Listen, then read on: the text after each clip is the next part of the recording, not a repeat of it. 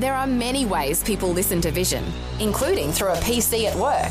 When you fire up your computer at work, go to vision.org.au slash listen and click the Vision or V180 Listen Live buttons.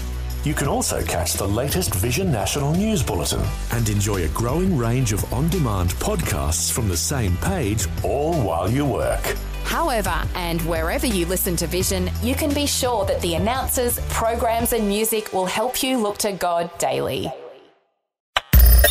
Audio on demand from Vision Christian Media. Foundations. The Jewish mind says, oh, this is a Christian thing, Yeah, this is that's a New Testament thing, this is not an Old Testament thing. They got their doctrine, their understanding, their theology from the Old Covenant, and as Jesus explained it to them. Foundations. Understanding the Jewish foundations of our Christian faith. With Robbo Robinson and Mandy Warby.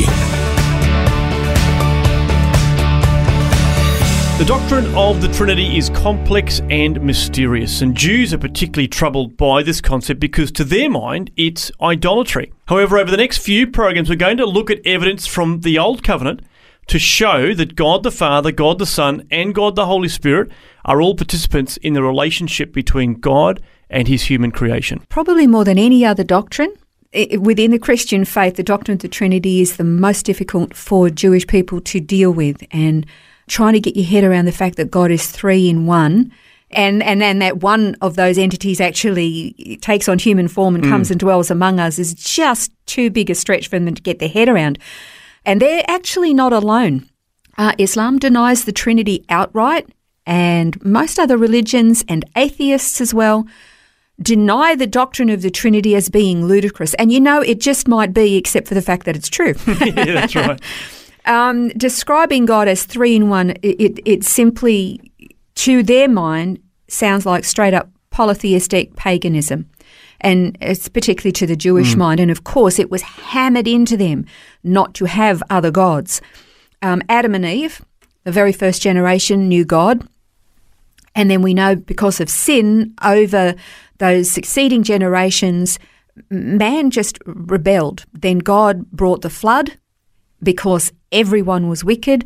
And then out of that, you have the descendants of um, Noah. Then you have the debacle at at um, Babylon with the Tower of Babel and the confusion. And of course, the people spread around the world. They rejected God. They invented their own gods. And most of those gods and those religious ideologies were um, polytheistic and all came from that Mesopotamian basin, that is Babylon. So by the time Abraham has his encounter with the one true living God, and therefore we see the reintroduction of monotheism, that there is one God, and that is hammered home to the Jewish people, the descendants of Abraham.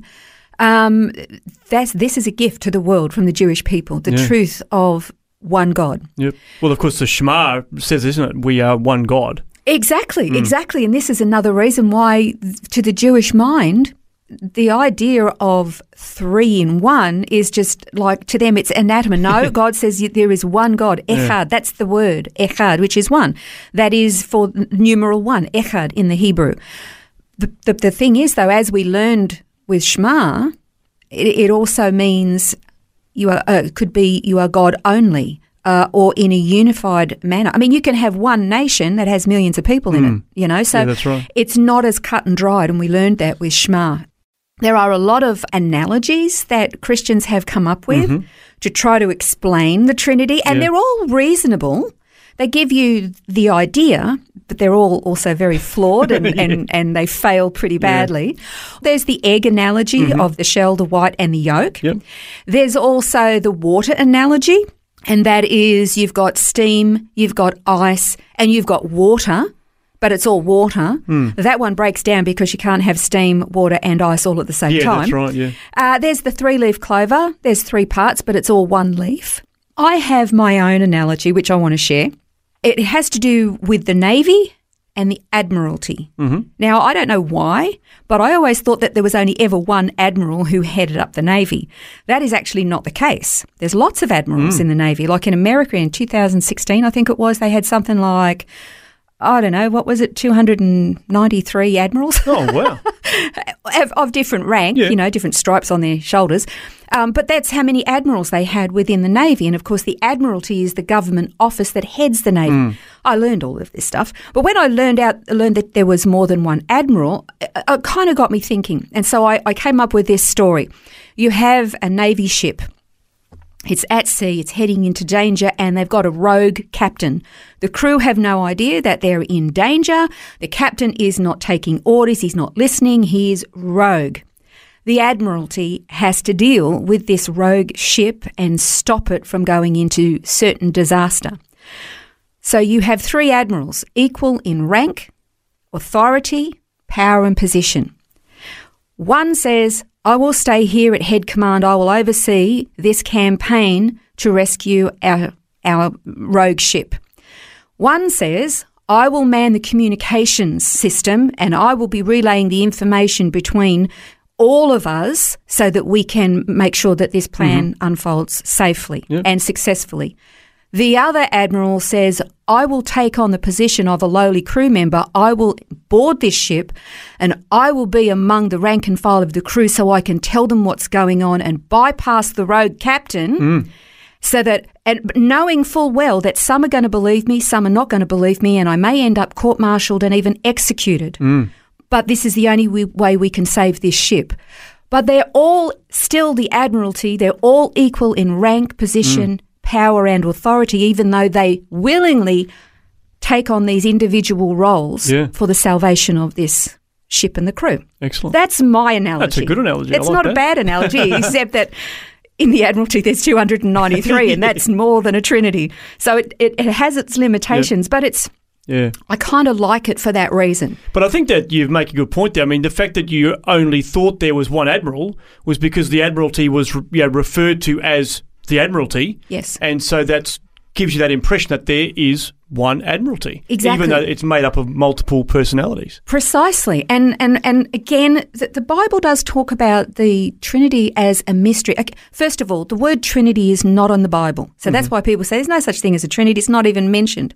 No, the word Trinity is not mentioned in the Bible, but it is a name that we use specifically to basically encompass this particular um, doctrine. Like we we have the doctrine of salvation.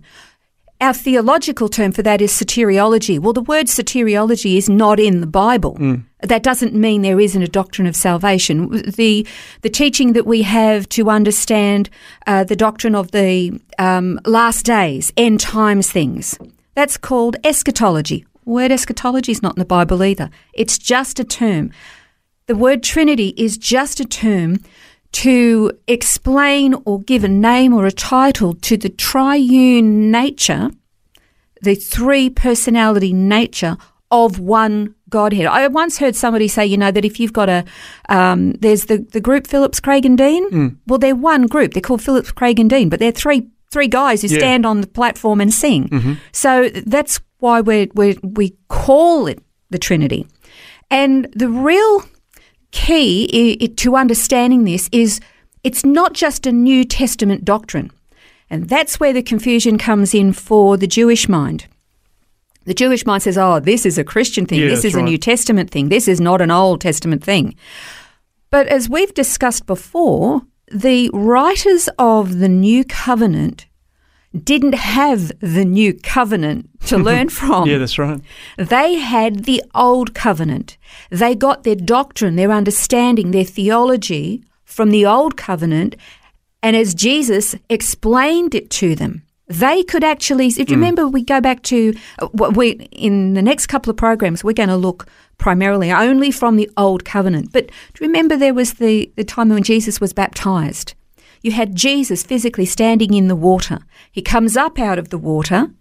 God the Father speaks from heaven and says, This is my beloved Son in whom I'm well pleased. Listen to him. And the Holy Spirit comes down in the form of a dove and lands on him. Three, Yeah, that's right. all evident in that one place, that one time. And we see the Trinity very, very clearly. For the Jewish mind, they would say, Yeah, but that's new covenant. That's not in the Old Covenant. We're going to focus primarily on the Old Covenant and show you that the Trinity was evident throughout. Well, it's going to be an exciting study over the next couple of programs as we continue to unpack this, particularly looking at the Old Covenant scriptures to see what they reveal about God.